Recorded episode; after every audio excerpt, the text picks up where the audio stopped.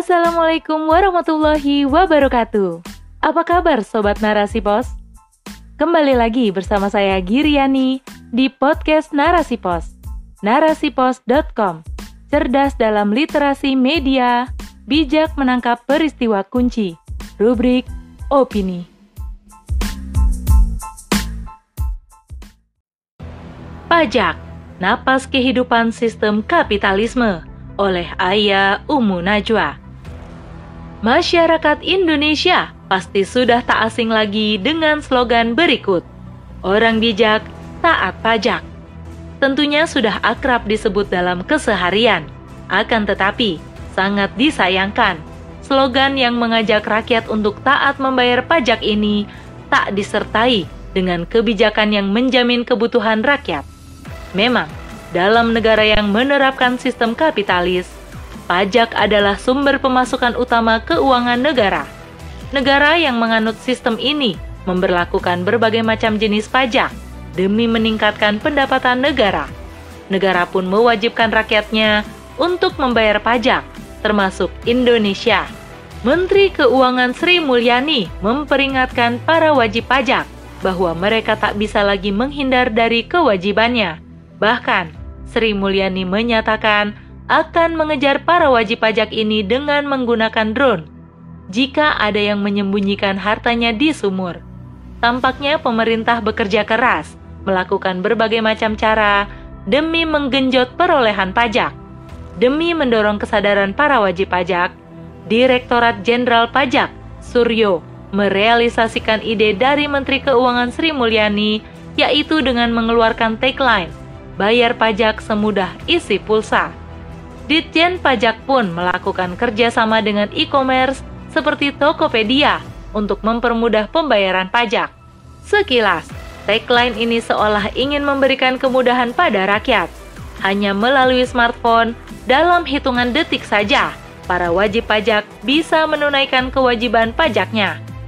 Apakah memang negara semata-mata ingin memudahkan rakyat? Tentu saja tidak.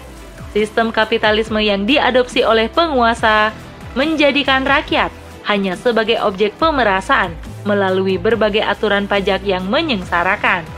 Rakyat dibebani oleh berbagai macam jenis pajak, mulai dari pajak penghasilan hingga nasi bungkus, pempek, bahkan kantong plastik pun dikenai pajak. Padahal negara ini kaya akan barang tambang, mineral, dan lain-lain. Akan tetapi, pengelolaannya diserahkan kepada asing. Selain itu, ada begitu banyak jenis pajak yang dibebankan kepada masyarakat di negeri ini, dari pajak penghasilan, pajak penjualan barang mewah, pajak pertambahan nilai, pajak bumi dan bangunan, bea materai, pajak kendaraan bermotor, bea balik nama kendaraan bermotor, pajak bahan bakar kendaraan bermotor, pajak rokok, pajak air permukaan, pajak restoran, pajak hotel, pajak reklame, pajak hiburan, pajak penerangan jalan, pajak parkir, pajak mineral bukan logam dan batuan, pajak air tanah, pajak sarang burung walet, bea perolehan hak atas tanah dan atau bangunan, dan lain-lain.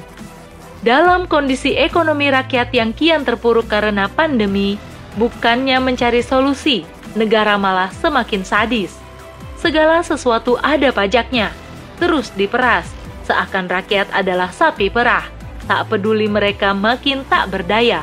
Tidakkah penguasa takut akan ancaman Rasulullah dalam sebuah hadis riwayat Imam Abu Daud, tidaklah akan masuk surga orang yang mengambil pajak secara zolim. Di dalam Islam, imam atau khalifah adalah pihak yang bertanggung jawab mengurusi urusan umat. Sebagaimana dinyatakan Rasulullah dalam sebuah hadis riwayat Imam Bukhari nomor 844. Ingatlah, tiap-tiap kalian adalah pemimpin dan tiap-tiap kalian akan dimintai pertanggungjawaban atas kepemimpinan itu. Seorang imam atas manusia adalah pemimpin dan akan dimintai pertanggungjawaban atas kepemimpinannya itu. Dalam institusi khilafah, seorang khalifah berkewajiban menerapkan Islam secara kafah, yaitu penerapan aturan Islam dalam seluruh aspek kehidupan, termasuk sistem ekonomi. Islam memiliki aturan yang jelas tentang pembiayaan penyelenggaraan negara. Negara akan mengoptimalkan keberadaan Baitul Mal, yaitu pos yang dikhususkan untuk semua pemasukan atau pengeluaran harta yang menjadi hak kaum muslimin. Baitul Mal memiliki sumber pendapatan yang telah ditetapkan oleh syariat. Sumber pemasukan tetap Baitul Mal berasal dari fa'i, ghanimah, anfal, khoroj, dan jizyah. Pemasukan dari kepemilikan umum seperti minyak bumi, gas alam, listrik, barang tambang, laut, selat, mata air, hutan, padang gembala, dan sebagainya. Begitu juga pemasukan dari kepemilikan negara, seperti usyur, humus, rikas, serta harta zakat. Jika harta-harta tersebut cukup untuk memenuhi kebutuhan-kebutuhan rakyat, maka pembiayaan negara cukup mengoptimalkan harta tersebut. Dalam negara khilafah, ada pungutan yang sering disamakan dengan pajak yang disebut dengan doribah. Akan tetapi, faktanya sangat jauh berbeda. Doribah hanya akan dipungut ketika kas negara dalam keadaan kosong atau tidak mencukupi, sedang ada pembiayaan yang wajib dipenuhi, yang jika tidak akan membahayakan kaum muslimin. Sehingga doribah ini hanya bersifat insidental saja dan akan dihentikan pemungutannya jika kebutuhan tersebut telah terpenuhi. Islam merupakan sebuah sistem hidup maka, menyelesaikan perkara pajak pun menggunakan pendekatan sistemis. Khilafah sebagai sistem Islam mampu membiayai negara tanpa pajak dan utang. Dengan mengoptimalkan pemasukan tersebut, maka pajak dalam sistem Islam tidak akan menzolimi rakyat sebagaimana dalam sistem kapitalisme. Justru pajak ini merupakan bentuk peran serta warga negara khilafah yang berbuah pahala.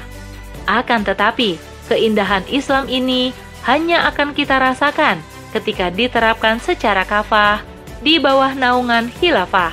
Wallahu a'lam bisawab.